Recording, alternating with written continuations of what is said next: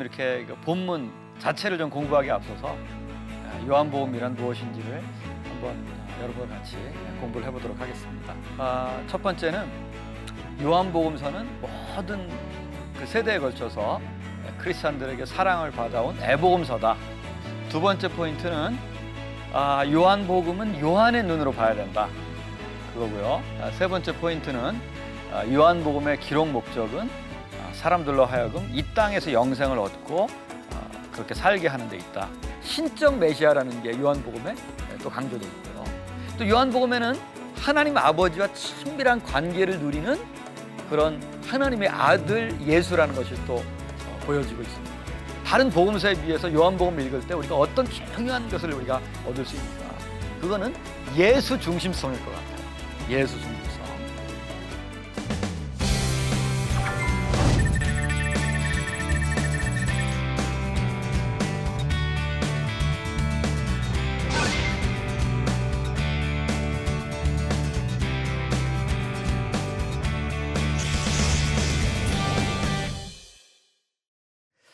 안녕하세요. 평택대학교 신학과 김동수 교수입니다. 아, 여러분과 같이 12주에 걸쳐서 요한복음을 같이 공부하고 있는데 아, 지난주에는 어, 요한복음의 개론적인 문제를 공부했습니다. 그래서 요한복음은 에, 공간복음서에 비해서 독특한 측면을 가지고 있는 복음서다. 또 요한복음은 우리가 올바로 이해하는 방법이 아, 요한의 눈으로 어, 요한복음을 읽는 거다. 그리고 요한복음에 여러 특징이 있지만 가장 중심적인 것은 예수 중심성이다. 모든 것을 예수 중심으로 어, 전개되어 있다. 다른 복음서는 예수님의 가르침에도 초점이 있고 예수님에게도 초점이 같이 있다면 요한복음에는 예수님이 어떤 분인지에 관심이 있다. 이런 것을 공부를 했습니다. 이제 오늘부터는 구체적으로 아, 요한복음 내러티브 자체를 우리가 분석을 통해서 이런 면들을 좀 살펴보도록 그렇게 하겠습니다. 어, 우리 그 찬송가 중에 예수님은 누구신가 우는 자의 위로와 뭐 이런 거 있으시죠? 그 뒤에 보면은 가사가 어, 뭐 우는 자 위로뿐만 아니라 뭐 잡힌 자의 노임되고 우리 기쁨 대신에 우리의 모든 문제에 대한 해결책이 예수님이라는 게 있어요. 어, 요한복음 자체를 읽다 보면은 이런 측면을 많이 발견하게 됩니다. 그래서 오늘 우리가 공부할 내용이 요한복음 1, 2장에 나온 예수님은 누구신가 그런 제목으로 같이 보도록 하겠습니다. 오늘 강의 진행을 한번 우리가 보면은요. 포인트는 어, 세례 요한이 예수님에 대해서 증언하는 내용이 있어요. 그게 첫 번째 부분이고 두 번째 부분은 예수님의 첫 번째 제자들이 예수님을 고백하는 장면이 나오고요.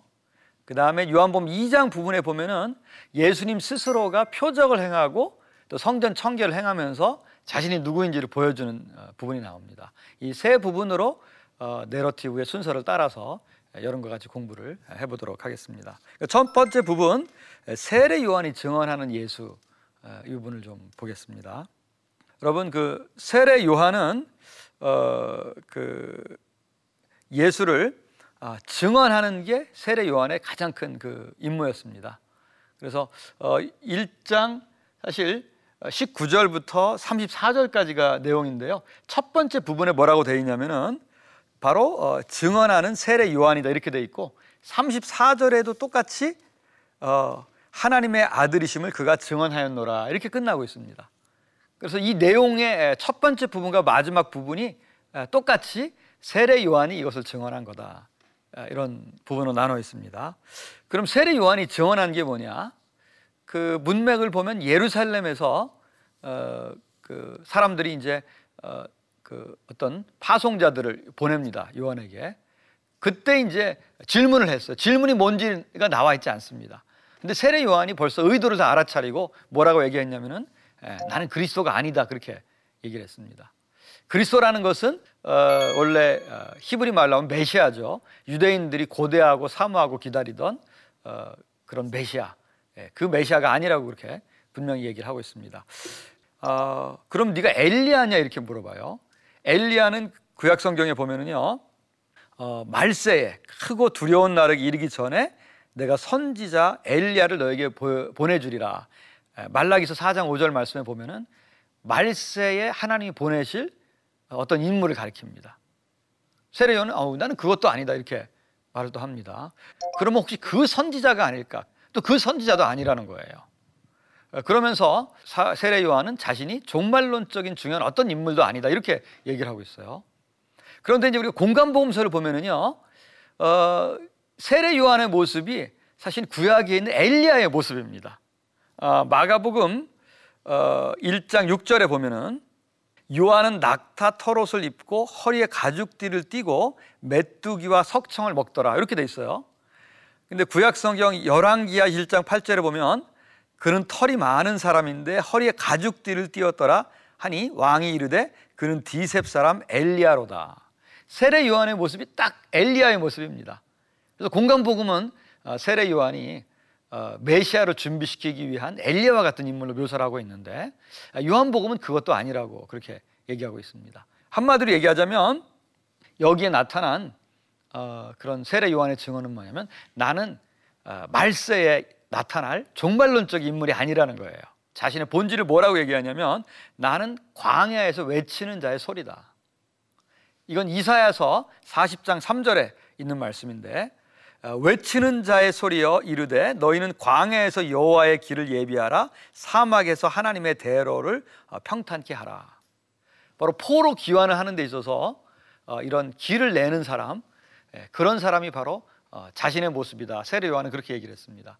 세례 요한은 메시아도 아니고 엘리야도 아니고 그 선지자도 아니고 어떤 어, 말세에 일어날 독립적으로 중요한 인물이 아니라 어, 예수님을 증거하는 증언하는 그런 인물이다.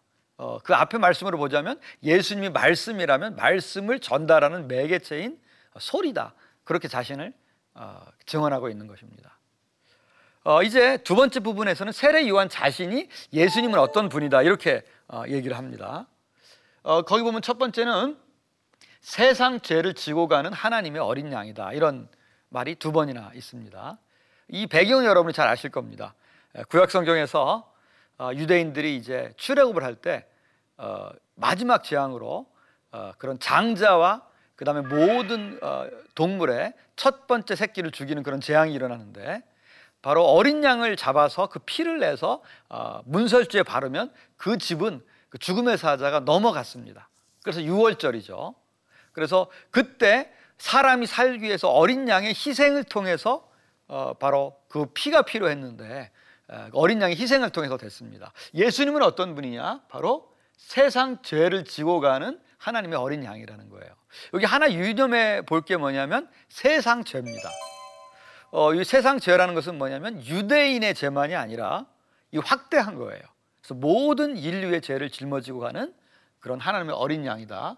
이렇게 얘기를 하고 있고요. 두 번째는 어, 30절에서 흥미롭게도 세례 요한은 예수님을 소개할 때 이렇게 소개하고 있습니다. 어, 내가 전에 말하기를 내 뒤에 오시는 사람이 있는데 나보다 앞선 것은 그가 나보다 먼저 계심이라. 나보다 더 어, 뛰어나신 분인데 그 이유가 나보다 선배기 때문에 그렇다. 이게 무슨 동양적인 유교적인 장애 유서인가 이렇게 생각할 수가 있는데 그게 아니고요. 나보다 먼저 계셨다는 것은 인간적으로는 조금 맞지 않아요. 왜냐하면 공간보험서의 증거로 보면 세례 요한이 예수님보다 먼저 태어났거든요. 여기서 말하는 것은 예수님의 창조 때부터 계셨던 선제를 말합니다. 인간적으로 태어난 말씀을 한 게 아니라 요한복음 어, 서문에 보면은 어, 말씀이 하나님과 함께 계셨던 창세 이전부터 함께 계셨던 그때를 가리킵니다. 다시 말해서 어, 자신보다 먼저 계신 분이라는 것은 예수님의 선제를 말합니다. 요한복음 8장 58절에 보면은요. 예수님 뭐라고 말씀하시냐면은 아브라함이 나기 전부터 내가 있느니라 그런 말씀하십니다. 이것 때문에 그 유대인들이 아주 경로를 했죠. 아브라함이 조상인데 우리 조상보다 앞서느냐. 여기 참 재밌는 시제가요. 아브라함이 있기 전부터 내가 있느니라 현재예요. 그때도 있었고 지금까지도 계속 있었다는 거예요. 곧 창조자이신 예수님의 선제를 자신보다 먼저 계신 분이다 이렇게 표현한 것입니다. 또 하나는 어, 세례 요한이 예수님을 그 얘기할 때요. 나는 물로 세례를 주지만 예수님은 성령으로 세례를 주실 분이다 이렇게 얘기하거든요. 그게 무슨 뜻일까? 물과 성령이 어떻게 다를까 이렇게 생각하는데 물은 어떻게 보면 회개라고 할 수가 있습니다. 씻는 건데 어, 성령으로 세례 주실 분이라는 것은요. 구약 성경 에스겔서라든지 요엘서에 보면은 말세에는 말세 종말론적인 어, 하나님이 보내주실 인물은 성령의 어떤 능력을 힘입고 성령의 능력과 함께 온다는 그런 말씀들이 있습니다. 곧 성령으로 세례를 주신 분이라는 것은 뭐냐면 어, 예수님은 종말적인 인물이라는 것입니다. 하나님이 보내주시기로 약속하셨던 바로 그 인물이다. 그게 바로 성령으로 세례를 주시는 분이다. 마지막으로 세례 요한이 예수님에 대해서 증언하는 말은 하나님의 아들입니다. 하나님의 아들. 아, 우리는 하나님의 아들이라고 말할 때, 아, 이거는 예수님을 신이라고 했구나. 이렇게 흔히 생각하는데, 원래 그 당시에는 어, 어떤 왕도 그런 하나님의 아들이다. 이런 말도 쓰기도 했어요. 황제도. 그런데 하나님의 아들이라는 말은 1장에 보면은 하나님의 유일하신 아들, 독생자라는 말이 있습니다. 그 말을 다른 말로 표현한 것이라고 봅니다. 곧 하나님과 깊은 유대를 가지고 있는 그런 분이다. 이렇게 표현하고 있습니다. 이걸 한마디로 말하자면 바로 뭐냐면 예수는 너희가 찾는 바로 그 종말론적인 인물 메시아다. 그것입니다. 내가 아니라 바로 예수가 그 메시아다. 어, 요한은 그렇게 증언을 해주고 어, 있는 것입니다. 그 다음에는 이제 어, 그 다음에는 1장 35절부터 보면은 예수님이 이제 제자들을 선택하시고 그들이 예수님을 고백하는 장면들이 나옵니다. 첫 번째 예수님을 만난 사람은 안드레하고 이름이 나오지 않는 익명의 하나의 제자입니다. 어, 이 사람들이 예수님을 따라간 것은 스스로 따라간 게 아니라 원래 세례 요한의 그런 제자였는데 에, 예수님을 보고 어, 그렇게 어, 보라 그런 하나님의 어린 양이로다 이 말씀을 듣고 예수를 따라갔습니다. 그리고 에, 거기에서 하루를 머물면서 예수님과 함께 거하면서 이분이 어떤 분인지를 알게 됐어요.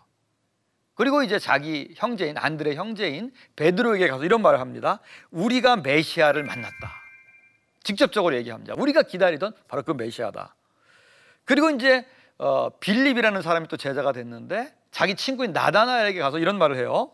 모세가 성경에 율법에 기록하였고 여러 선지자가 기록한 그 일을 우리가 만났다. 모세가 기록한 것, 선지자가 기록한 것, 모세와 선지자는 성경 전체를 가리킵니다. 구약 성경. 바로 구약 성경이 말하는 그이 누굽니까? 메시아죠. 메시아를 다른 말로 표현한 것입니다. 나다나엘이 보니까 그럼 어디 사람이냐 그랬더니 나사렛 사람이라고 하거든요. 그 당시에 나사렛이라는 데는 어, 갈릴리에서 좀 촌동네였고요. 메시아가 태어난다는 지명은 베들레헴이었습니다. 그래서 그거는 어, 구약 성경에 나오지 않는 지명이다 이렇게 말을 한 거죠. 그랬더니 가서 한번 보자.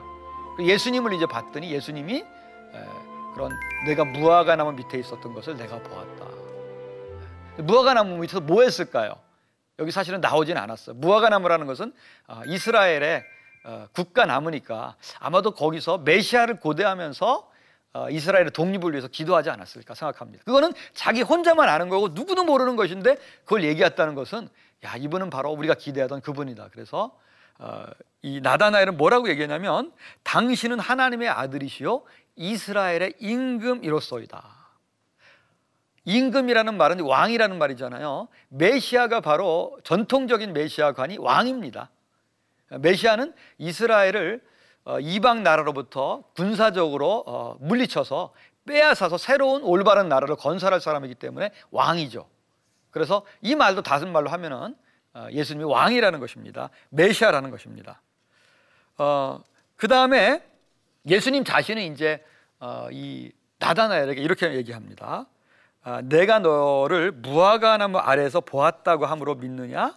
아, 너는 이보다 더 큰 일을 보리라. 이 말씀을 좀 상고해 보도록 하겠습니다. 무화과 나무 밑에서 어, 보았다 하는 것, 곧이 어, 나다나엘의 모든 것을 알고 있는 예, 그런 사람이라는 것을 아, 알았다고 해서 믿느냐? 이보다 더 큰 일을 보리라. 이 더 큰 일이 뭘까? 더 큰 일? 여기까지는 무화과 나무 밑에서 어, 이스라엘의 독립을 원하는 거기 때문에 전통적인 메시아 같아요. 전통적인 메시아. 근데 그거보다도 더 큰 일, 더 큰 일을 하는 그런 메시아, 그런 사람을 보리라. 이렇게 얘기할 수가 있겠습니다. 그래서 어, 여기 말씀에 보면은요, 예수님이 그때 하신 말씀이 이겁니다. 어, 이제는 보세요. 여기 너희를 주목해서 보세요. 지금 어, 나다나엘과 얘기하고 있는데 복수입니다. 너희에게. 무슨 뜻이냐면은 이제는 나다나엘 뿐만 아니라 모든 사람에게 얘기하는 거예요. 이거는 나다나엘만 해당되는 게 아니라 모든 어, 이스라엘 사람 또 그리스도인들에게 해당되는 말이라는 것입니다. 너희들은 하늘이 열리고 하나님의 사자들 천사들이 인자 위에 오르락 내리락 하는 것을 보리라. 이게 유명한 사닥다리죠. 여기가 하늘이고요. 여기가 땅인데 땅에 인자가 있는 거예요. 인자는 예수님이 스스로 자신을 가리킬 때 쓰시는 말씀이죠. 이거 어디서 많이 본 거 아닙니까? 소위 야곱의 사닥다리입니다. 창세기에 나와 있는 아, 야곱이 베델에서 바로 아, 하나님의 천사가 하늘에서 자기 그 위에 오르락 내리락 하는 것을 보리라 이 말입니다. 바로 인자 위에 하늘과 땅을 연결하는 분이 인자라는 거죠. 인자 그리고 더 큰 일을 보리라고 했을 때는 2장 3장에서 보면은 물을 포도주로 만드시는 분, 또 성전을 청결케 하시는 분, 이런 것을 본다면 단순한 어, 메시아가 아니라 이스라엘이 고대했던 단순한 메시아를 넘어선 어떤 부분이 있다는 거죠. 그걸 우리가 2장, 3장에서 보도록 하겠습니다.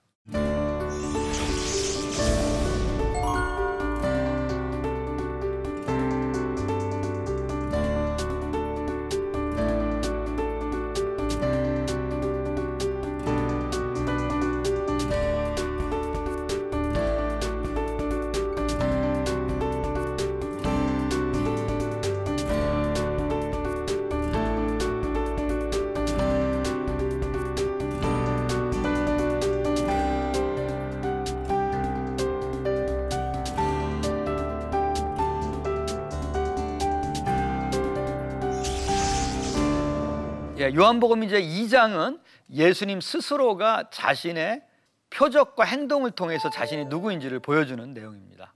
그첫 번째 부분은 어, 가나의 혼인 잔치에서 예수님이 자신을 보여주시는 것인데요. 어, 여기 흥미로운 점이 몇 가지 있어요. 가나에서 혼인 잔치가 있었는데 예수 어머니도 거기에 계시고 또 예수 제자들도 예수님과 함께 초대가 됐습니다. 아마도 예수님의 어떤 친척의 결혼식이 아닌가 생각이 됩니다. 그런데 이제 거기 포도주가 모자랐는데 예수의 그 어머니가 다른 혼주에게 얘기해야 될 텐데 예수님께 얘기했다는 것은 예수님께 무슨 기대가 있었던 것 같아요. 기적을 행한다는. 근데 예수님은 이런 지하에 거절을 해요. 그때 예수님이 하신 말씀이 어, 여인이요 이 일이 당신과 나한테 무슨 상관이 있습니까? 이런 얘기를 합니다. 두 가지가 여기 참 그 특이한 건데요. 어머니를 어머니라고 부르지 않고 어, 여인이라고 부른 거예요. 여인이란 말은 한국말에서는 조금 낮춰 부르는 경향성이 있는데 원래 말은 구나이라 그래서 높임 말입니다. 귀 부인 뭐 이렇게 여성을 높이 부를 때 하는 말이었는데 그렇지만 어머니에게 자녀가 부를 수 있는 어, 그런 호칭은 아니었습니다. 또 하나 이것과 나하고 무슨 상관이 있습니까? 이런 어, 거리감을 두는 말을 합니다. 어, 그러자 어, 이제 예수 어머니는 어, 다른 사람들에게 예수가 무슨 말을 하든지 그대로 하라. 예수님은 또 냈다가 이르지 않았다 이렇게 말씀하시다가 결국은 어머니가 원래 말했던 대로 그대로 합니다. 그렇지만 그 뒤에 보면 어, 사실은 예수님은 어머니를 어머니로 대한다기보다는 어, 여성에게 여인이여 이렇게 말한 것은 특별히 예수님이 여성 제자들을 보통 대할 때 쓴 거거든요. 하나의 인간으로서 여성으로서 그렇게 대한 것이라고 볼 수가 있겠습니다. 결국은 예수님이 어, 기적을 행하시죠. 그래서 어, 그 포도주를 좋은 포도주를 나중에 마셨습니다. 그런 다음에 어, 이 어, 그런 포도주를 마시고 어, 굉장히 사람들이 기쁨이 충만했다는 그런 말씀이 있습니다. 그럼 이 사건의 의미는 뭐냐? 그건 11절에 나와 있습니다. 11절에 이렇게 말을 합니다. 예수께서 이르시되 이 첫 표적을 갈릴리 가나에서 행하여 그의 영광을 나타내심에 이게 일단은 표적이라는 거예요. 표적은 두 가지가 있는데요. 하나는 기적이고 두한 두 번째는 이 표적이 의미하는 바가 있다는 거예요. 의미하는 바가 뭐냐면 그의 영광을 나타내는 것입니다. 영광이라는 말은 어, 여러분 성경에서는 하나님께 주로 사용하는 말입니다. 그래서 어, 자신에게 영광이 있다, 자신에게 신성이 있다는 것을 나타내심에 어, 그의 제자들이 믿으니라. 그래서 이 가나의 혼인 잔치에서 예수님께서 어, 보여주신 것은 어, 자신에게 신성이 있다는 것을 여기에서 어, 보여주신 것입니다. 자신이 더 큰 일을 나다나에게 보리라 이랬을 때 단순한 인간 메시아가 아니라 어, 이스라엘 사람들을 정치에서 구원해 줄 그런 사람이 아니라 그것보다 더 큰 일, 어, 이런 물을 포도주로 어, 바꿀 수 있는 그런 놀라운 일을 행할 수 있는 그런 분이라는 걸 얘기한 거죠. 우리가 1장 1절부터 18절에 비춰서 보면은 신적 메시아다 이것을 예수님이 지시하고 있는 것입니다. 아, 그러면서 여기에 더 좋은 포도주라는 말이 나와요. 더 좋은 포도주. 그리고 어, 거기 있는 손님들이 이제 어, 주인에게 화를 냅니다. 왜 더 좋은 포도주를 먼저 내고 나중에는 맛없는 포도주를 내는 게 일반적인데 왜 맛없는 포도주를 냈다가 더 좋은 포도주를 냈느냐? 여기서 상징하는 게 바로 어떤 거냐면은 더 좋은 포도주가 예수님이라는 것입니다.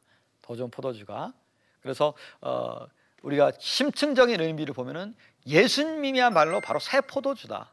이런 새 메시아 시대에 있어서 우리에게 기쁨을 줄 수 있는 포도주는 마시면서 기쁨을 누리는 건데 어, 새로운 기쁨을 주시는 그런 메시아다 이걸 보여주신 것입니다. 두 번째 예수님이 보여주신 것은 성전을 청결케 하신 것입니다. 어, 성전에 보면 어, 여러분 성전이라 그럴 때는 크게 어, 그런 구역들이 있어요. 이방인의 뜰이라는 데가 있고요. 그 다음에 여인의 뜰이라는 데가 있고 그 다음에 제사장만 들어갈 수 있는 데가 있었습니다. 여기에는 바로 어디에서 벌어진 거냐면 이방인의 뜰에서 여기 벌어진 것입니다. 일반 사람들 이렇게 들어갈 수 있는 거기에서 동전도 바꾸고 이렇게 이제 하는 일이 어, 여러분 이방인들이 저 멀리 어, 그런 에베소에서 여기까지 소를 어떻게 가지고 오겠어요? 양을 어떻게 가져오겠습니까? 그 다음에는 성전에 들어갈 때 성전 세를 내야 되는데 동전도 바꿔야 돼요. 그러니까 그게 사실 필요했던 것입니다. 그러나 예수님은 그거는 저쪽 기드론 시내 건너편에서 할 수도 있었는데 왜 성전 구역에서 하느냐? 이거는 하나님의 기도하는 집을 우리 어, 인간의 장사하는 그런 시장으로 만들었다고 예수님이 그렇게 말씀을 하신 것입니다. 그러면서 예수님이 어, 이런 말씀을 하세요. 이 성전을 헐라 내가 사흘 만에 일으키리라. 그랬더니 그 사람들은 그 건물 성전인 줄 알고 아, 지금 이게 벌써 헤롯 대왕 시대, 부터 46년째 지금 짓고 있는데 이거를 네가 이렇게 사흘 만에 일으키겠다니 그러니까 예수님은 어, 나중에 이제 요한복음 저자가 말합니다. 이것은 어, 그런 건물 성전이 아니라 자기 몸을 가리킵니다. 그래서 자기 몸이 어, 그런 십자가를 지어 돌아가셨다가 사흘 만에 일으키리라는 말이 뭐냐면요 부활한다는 그런 뜻입니다. 부활한다는 뜻이 어, 영어로도 보면은 일으킴을 당한다 그렇게 표현을 해요. 서양 언어에서는 그래서 여기도 성전을 일으키라는 그 말도 되고 또 어, 죽은 사람을 살린다는 그런 말도 되는 일으킨다는 동사를 사용해서 사흘 만에 일으키라는 말씀을 하고 있는 것입니다. 여기서 말한 바가 바로 뭐냐면 이제는 예수의 몸이 성전이라는 것입니다. 예수님이 이제 성전이라는 것입니다. 어, 요한복음 1장 14절에 보면은 말씀이 육신이 되어 우리 가운데 거하심에 그래서 어, 여기에서 보여준 것은 예수님은 새 포도주와 새 성전을 보여주고요. 그 다음에 이제 요한복음 그 서문 우리가 아까 보지 않은 것을 보면은 예수님에 대한 여기 호칭이 굉장히 많이 나옵니다. 첫 번째 호칭은 로고스라는 거예요. 로고스. 예수님 말씀이다. 말씀. 그 다음에는 예수님을 생명이라고 소개해요. 생명. 우리가 요한복음의 주제가 영생인데 어, 바로 예수님은 생명의 근원이다 이렇게 말한 거고 그 다음에 또 예수님을 빛으로 소개합니다. 그 다음에는 이제 어, 우리 1장 14절에 유명한 성육하신 분으로 또 예수님을 소개하고 있고요. 또그 어, 다음에는 우리가 잘 아는 예수 그리스도라는 말로 소개하고 또 하나는 아, 독생자라는 말이 나오는데요. 어, 요게 독생자라는 헬라어가 모노게네스라는 말입니다. 원래 모노라는 헬라어가 원래 모노레일 같은 거 있죠. 모노라는 것이 그, 그런 하나의 그런 뜻입니다. 하나의.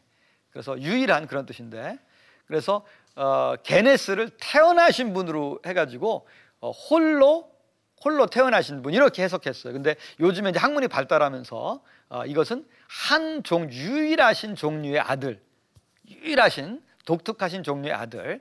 그래서 좀 짧게 말하면 독자라고 할 수 있습니다. 예수님은 하나님과 특별한 인간도 하나님의 자녀이지만 어, 인간 하나님의 자녀는 반드시 자녀라는 말을 써요. 예수님에게만 항상 아들, 휘오스 이런 말과 여기 모노게네스 이건 예수님에게만 쓰는 독특한 말이었습니다. 그리고 이제 가장 어, 정말 놀라운 말씀은 1절과 18절에 나오는 말씀인데 예수님을 하나님 또 어, 독생하신 하나님이라고 쓰는 것입니다. 이게 바로 어, 삼위일체의 아주 기본과 근간이 되는 이 처음에는 예수님이 하나님이라고 말하기가 좀 어려우니까 말씀이라는 어, 이제 그런 의인화 용법을 쓰다가 1장 18절에 가서는 독생하신 그런 독자 하나님으로 예, 그렇게 묘사하고 있습니다. 우리 그 요한복음을 이렇게 요약할 수 있을 것 같아요. 예수님은 어떤 분인가? 여기 뭐 굉장히 많이 예, 많은 호칭들이 있어요. 메시아다. 여기에 어, 그 독자다. 또 여기 보면 뭐 구원자다. 엘리야다. 뭐 그 선지자다. 여러 가지가 있는데 한마디로 말하자면 그겁니다. 예수님은 유대인들이 기다리던 그 메시아다. 첫 번째. 두 번째는 예수님은 새 포도주다. 예수님은 새 성전이다. 이것은 아까 어, 나다나에게 말했던 전통적으로 기다리던 그 메시아 이상이다. 그 메시아 이상. 어, 그 다음에 세 번째는 어, 바로 그 이상인 그 메시아는 그분이 하나님과 동시에 창조 역할을 했던 바로 그 창조자 하나님이다. 예, 그 세 가지가 바로 요한복음에서 말하는 1, 2장에서 말하는 예수님에 대한 그런 내용이 되겠습니다. 그렇다면은 여기에서 우리에게 주시는 교훈은 어떤 것입니까? 교훈은 어, 예수님이 사실은 종말론적인 모든 중요한 일이 다 예수님께 화하는 거예요. 예수님은 엘리야이기도 하고 예수님은 새 성전이기도 하고 예수 없이는 사실은 아무것도 아니라는 것입니다. 어, 모든 것이 다 어, 예수님 중심으로 어, 인간의 모든 의미는 거기서 끌어낼 수 있는 것이다. 우리 삶에는 굉장히 그 여러 가지 문제가 다양한데 문제는 다양하지만 그 답은 하나일 수 있어요. 우리가 어, 정말 이 삶의 의미를 모를 때 진정한 메시아가 필요한 거 아닙니까? 그럼 예수님이 필요한 것이고 또 어, 우리에게 여러 가지 개인적인 필요나 많은 것들이 있는데 예수님도 또 그거를 또 채워주실 수 있고 예수님이 우리의 원하는 대로 다 채워주신다는 뜻은 아닙니다. 그러나 예수님을 만나면 해결이 되는 겁니다. 어, 나다나엘 같은 사람도 의문이 많았던 사람이지만 예수를 만나고 모든 문제가 해결되었듯이 여러분에도 인생의 문제가 여러 가지가 있지만 예수를 만나면 해결된다는 거 그걸 유념하시기 바랍니다. 마지막으로 한 가지 더 말을 하자면 그 해결책이 굉장히 좋게 난다는 거예요. 요한복음 2장에 보면 문제가 포도주가 떨어졌던 것인데 해결책은 더 좋은 포도주를 어, 먹은 거거든요. 예수님에게 우리가 주시는 어, 이 땅의 중요한 것은 예수를 만남으로써 더 좋은 일이 일어난다는 거. 어려움을 통해서 예수를 만났다고 하더라도 결국에는 더 좋은 포도주를 먹게 된다는 거. 예, 그게 오늘 2장을 통해서 우리가 교훈을 얻을 수 있는 중요한 적용점이 되겠습니다. 요한복음 1, 2장을 통해서 어, 예수님이 누구신가 이런 말씀을 우리가 공부해 봤고요. 어, 다음 주에는 이제 예수님이 구체적으로 어, 개인들을 만납니다. 그래서 예수님이 만난 사람들이라는 그런 제목으로 다음 주에는 같이 공부해 보도록 하겠습니다. 여러분 경청해 주셔서 감사합니다. 다음 주에 뵙겠습니다.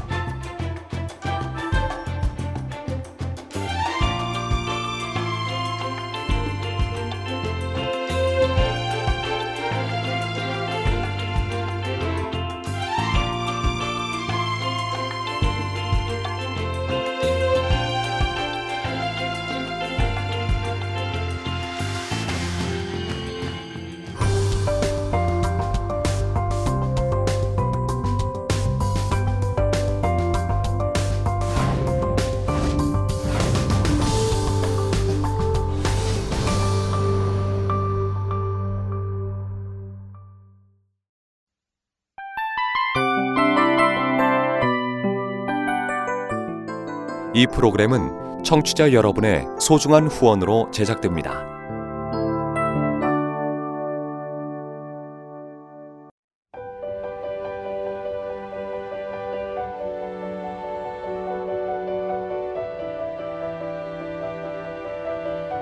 세상에는 수많은 교회들이 있지만 더 깊이 있는 말씀 강해를 찾기 위해 크기로만 교회를 선정하지 않습니다. 보다 좋은 영적 콘텐츠를 더 많이 나누기 위해 방송비를 받지 않습니다. 1년 365일 복음만 전하고 싶어서 우리는 광고를 하지 않습니다. 온누리의 복음을 땅끝까지 CGN TV와 함께 땅끝 성교사가 되주세요.